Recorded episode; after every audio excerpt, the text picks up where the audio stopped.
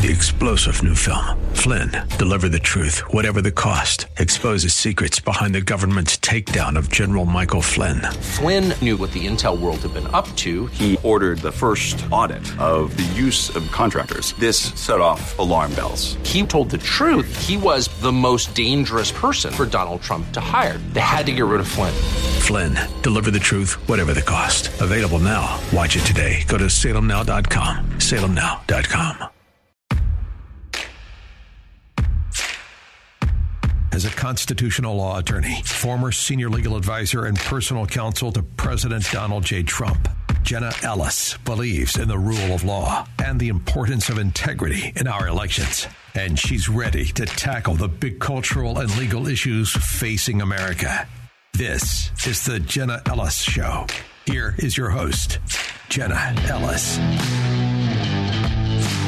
Welcome, friends, to another episode of The Jenna Ellis Show. I am Jenna Ellis, and lots to talk about today. And before we get to the top headlines of the day and all of the uh, great things we talk about on this program, I also want to talk about my friends at Legacy Precious Metals. Uh, Legacy Precious Metals is a company that you can trust to give you good and patient counsel for your personal situation, for your uh, protecting your finances and retirement. When times are turbulent, you need an asset that protects you. And that's why I believe in investing in gold and trust my friends at Legacy Precious Metals. Call them today at 866 528 1903. That's 866 528 1903. Or you can visit them online at legacypminvestments.com and download their free investor's guide.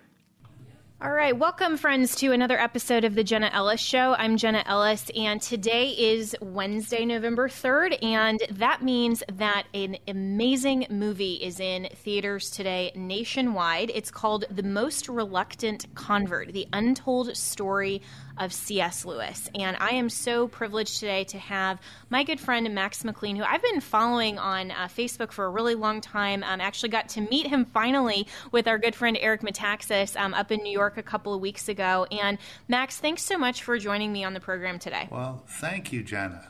Thank you yeah, very so, much. Uh, so you have a remarkable uh, likeness to C.S. Lewis, but even more importantly, um, you share his heart and his understanding of his amazing life and journey. He's impacted um, so many people, myself included. Um, Mere Christianity is one of my absolute favorite books. It taught me so much about the interaction of um, moral law with the truth of reality to uh, which God has presented us. Um, it's it's absolutely one of my favorite books that I read at least annually.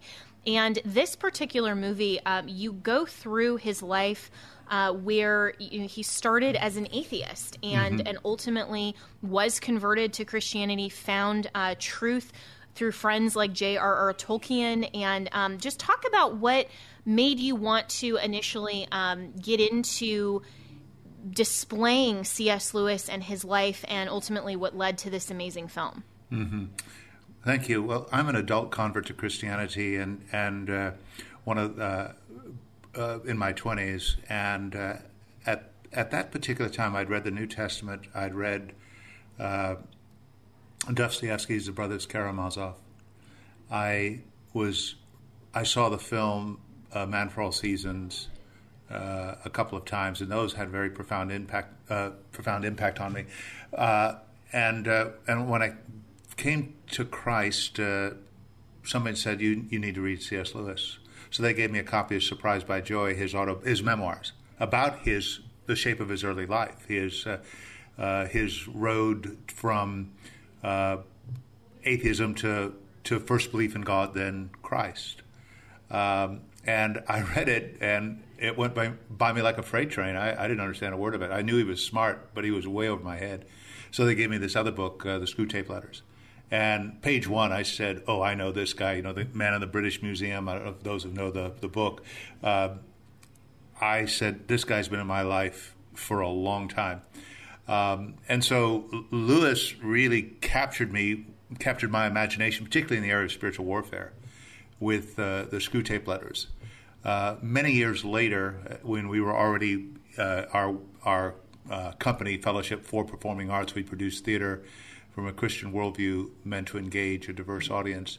Uh, we were doing our work, and a, a theater professor at Drew University saw one of our shows and recommended Screwtape.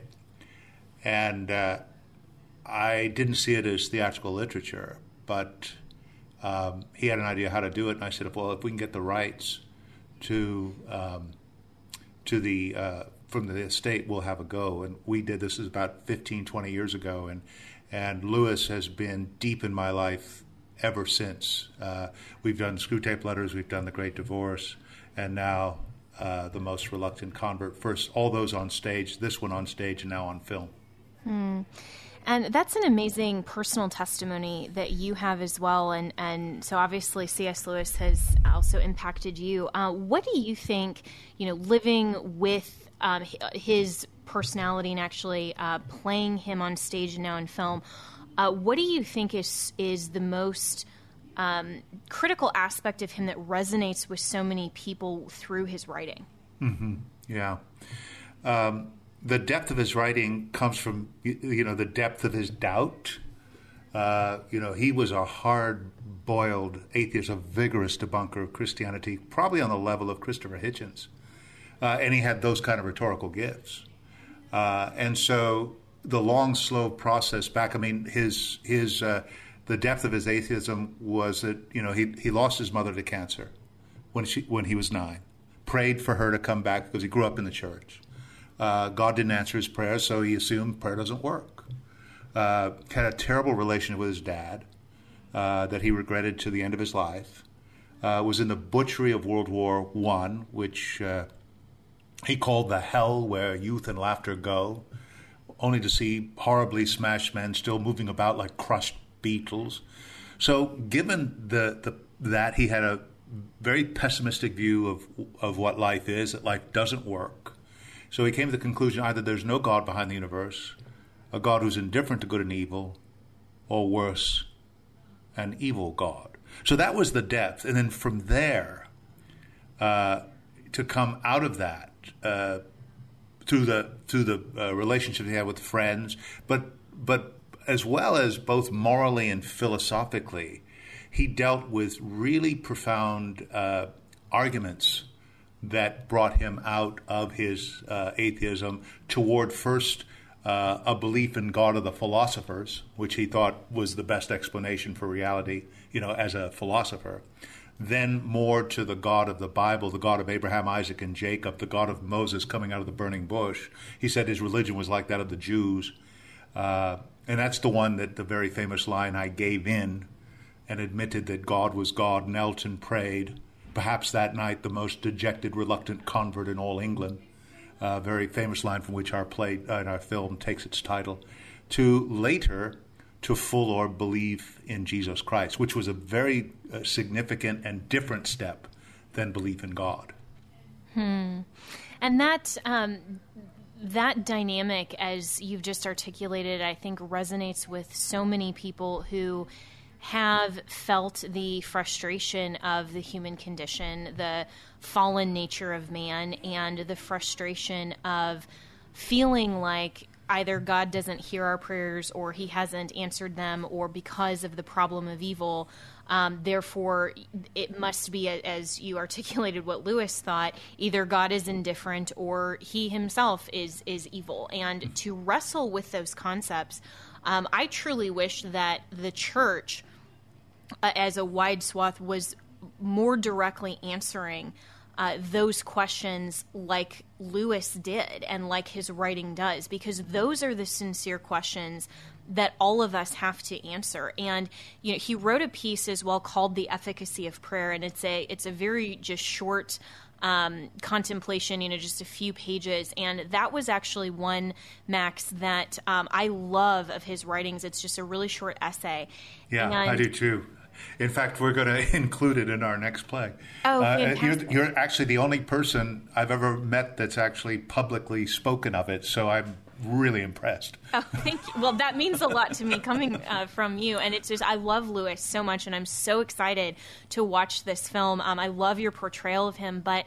Uh, that that piece that it's it's a really short essay and how he describes our interaction with uh, with God in terms of what is commanded in the Bible and how prayer actually does affect um, the sovereign nature of God in the sense of how He chooses to interact with um, with humanity, uh, to me was a really great explanation of prayer in a way um, that I personally had struggled with in my own life um, and my own prayer life because you know when we as Christians are are praying and we're obviously bringing our requests to the Lord as the Bible commands, but we also a lot of times, you know, see that prayers either aren't answered, God says wait, or they're answered in a way that we didn't anticipate, then we think in our own limited sphere, well, was I effectual at all? And that particular essay, um, I would love to, to know your thoughts on it, obviously, as well. And, and I think it's amazing that you're going to take this and actually put it into the next play because I think so many people should read it. Um, because to me, it changed my thinking on um, on how Scripture reveals why we are called to pray. Yeah, yeah.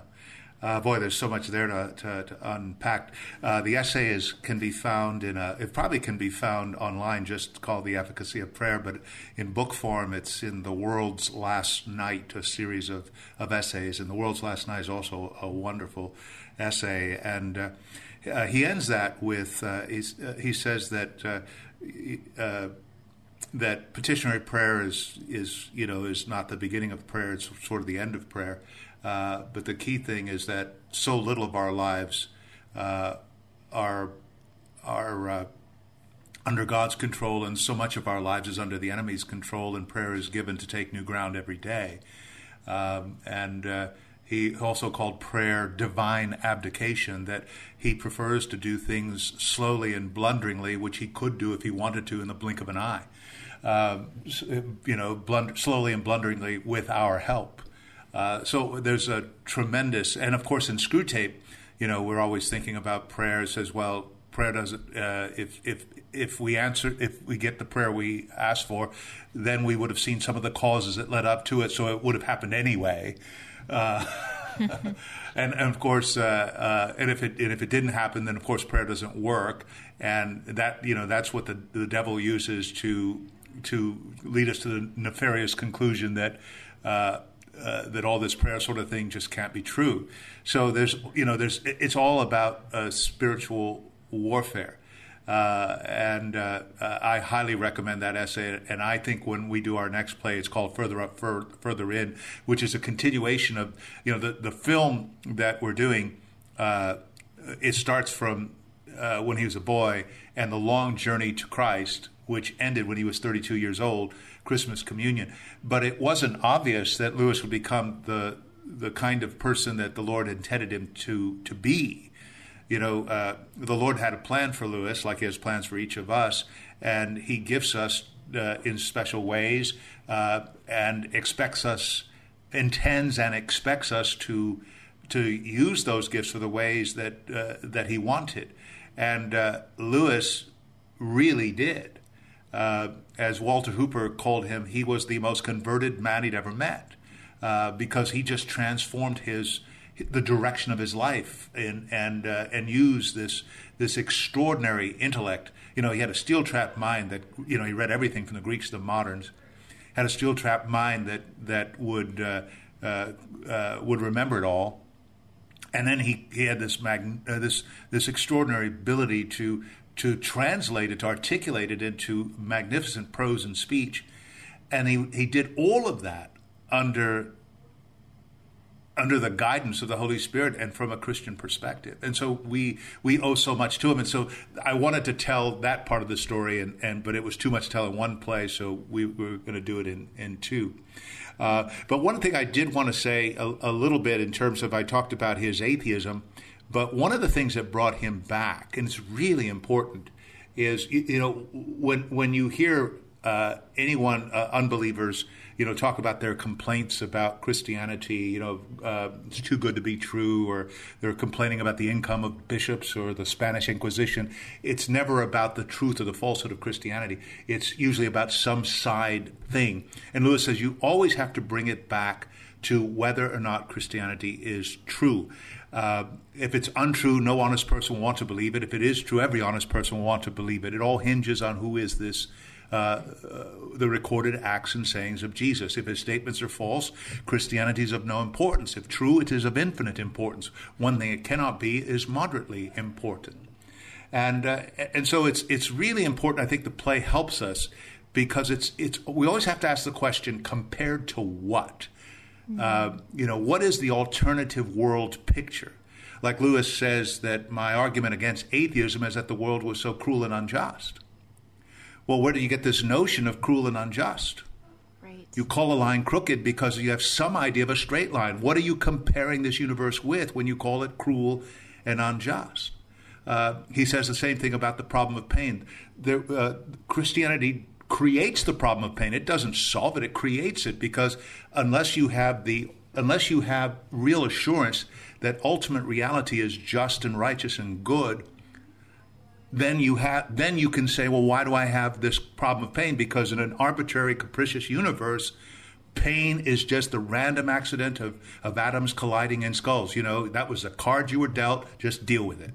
Right, and that's that was something that he also um, furthered my thinking on as well in, in, in terms of the arbitrary nature of what postmodernism asks us to subscribe to in our culture that there is no rational objective standard. It's just whatever my reality is versus your reality. But then if we're not comparing and we don't have any relationship orientation, we're not, there aren't two points that actually have um, a, a, relationship with each other, and so you can't do that compare and contrast as opposed to what, which is a central question, then we don't have a standard at all. And so when we all, of course, are within rational reality, we can't escape that. We all have this sense of moral truth, and we know from the Word of God that the, the Word of God and truth is written on our hearts. We have that objective standard. We all understand there is a problem of pain. There is a measurable difference between right and wrong and good and evil. And if we make that entirely arbitrary and subjective, then we can never come to a rational solution because everyone's definitions are going to be totally different. And so, I, I think that's a big, and that's actually Lewis's first jump that he had to give up the absurd notion that that that uh, uh, this universe is an arbitrary alternative to nothingness, because that's what uh, the alternative point of view really ask us to do. And since that's an un- unacceptable answer, then we make up all kinds of, of other answers that are just as much of a faith proposition as anything else. Uh, but one of the things that, that this touches on, and, and, and Lewis, uh, the movement of of consciousness and, and, and the ability to trust the rationality of our own minds uh, you know, if if uh, uh, if, if our uh, reason and logic do they deliver absolute truth? Uh, if you say yes, then you have to you say why. Uh, are moral and aesthetic judgments valid, meaningful? If you say yes to these things, then there has to be some objective reality to uh, that the mind is ultimate reality has to be somehow in, intelligent. Uh, and what our culture has done, and, and, and it's understandable, and it's why it's such a challenge, is that we've given up, no, we, we've exchanged freedom, the ability to do whatever we want, to think what we want in the short term, in exchange for purpose and meaning. We're willing to give up purpose and meaning in exchange for some short term reality. Uh, Lewis was once asked, uh, what, what religion gives its followers the greatest happiness? And he answered, Well, the religion of worshiping one's self is the best while it lasts. I did not go into religion to make me happy. I always knew a bottle of port could do that. Uh, you know, and so that's kind of what we've done. We've chosen this arbitrary short term happiness, which is never happy in the long term, mm-hmm. in exchange for reality, for purpose, for meaning.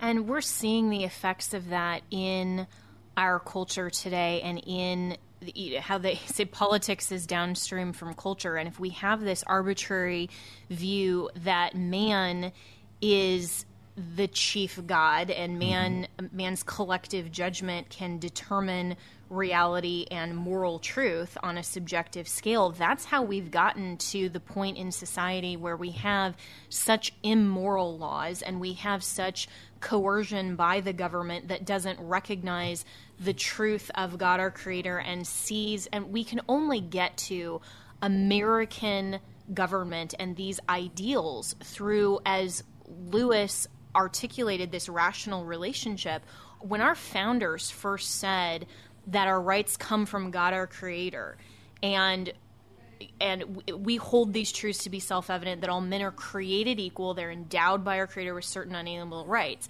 that established exactly what Lewis was talking about that we only understand our rights in America because of our identity contrasted to God that we are made in his image. Mm-hmm. And to me the understanding of American government and the sole purpose of government, reading Lewis to me was the key that unlocked that. And part of um, what I write in my book, and actually quote Lewis extensively, um, Max, in, in my book, The Legal Basis for a Moral Constitution, um, reading Mere Christianity, reading Screwtape Letters, reading the efficacy of prayer, and saying this isn't just for petitioning God uh, for what we want, but um, actually understanding that we are supposed to grow in our knowledge of that relationship with him and that my identity as contrasted to the person that embodies truth. That unlocked to me um, the the key of understanding the role of government in how the Bible actually describes it. And I'm really, really looking forward um, to this movie. I love your work on Lewis because you bring him to life.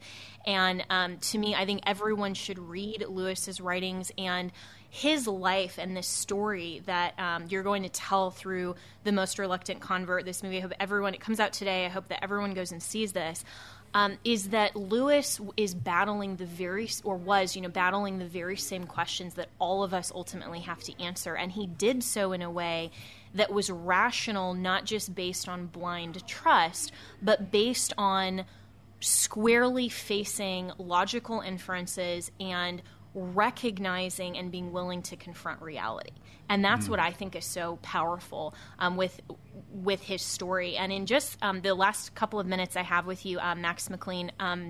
Tell people, you know, where they can find this movie, how they can um, continue to support your work, and um, anything else that you want to close with sure. on well, I, am very grateful to C.S. Lewis. Yeah, thank you. I'm very grateful that you've had me on your program. Uh, the more information, go to cslewismovie.com, cslewismovie.com. It was originally scheduled for select. Uh, uh, theaters in select cities for November 3rd, but uh, tickets have gone really well, which I'm grateful for. Uh, it's ex- it's been extended uh, into Canada and the United Kingdom, and it's running through Sunday, uh, November 7th. And then uh, we just got word today that the major cinema chains in America. AMC, Regal, and Cinemark have decided to extend it all the way to November 18th. So, people, your your listeners will have uh, a lot of opportunities to see it. And thank you for your endorsement of C.S. Lewis. He, he needs to be read and seen uh, uh, widely. And uh, I encourage folks to go to cslewismovie.com. Absolutely. Well, thank you so much for uh, joining me here and go to cslewismovie.com. I hope everyone sees it and um, would love to have you back on, Max, after I get a chance to see it and talk with you more. And again, thank you so much for your work and your faithful testimony um, to our Lord and Savior Jesus Christ. That's what it's all about. And I so love and appreciate your work. Thank you, Jen. I'd love to come back. Three star general Michael J. Flynn, head of the Pentagon Intelligence Agency, knew all the government's dirty secrets. He was one of the most respected generals in the military. Flynn knew what the intel world had been up to, he understood its funding. He ordered the first audit of the use of contractors. This set off alarm bells.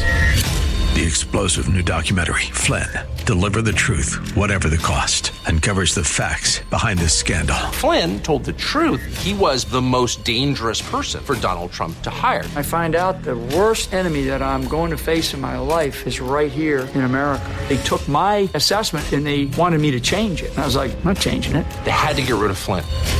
With in depth interviews, archival footage, and never before seen personal records of the man behind the headlines. I just felt like I was drowning. Flynn, deliver the truth, whatever the cost. Available now. Watch it today. Go to salemnow.com. Salemnow.com.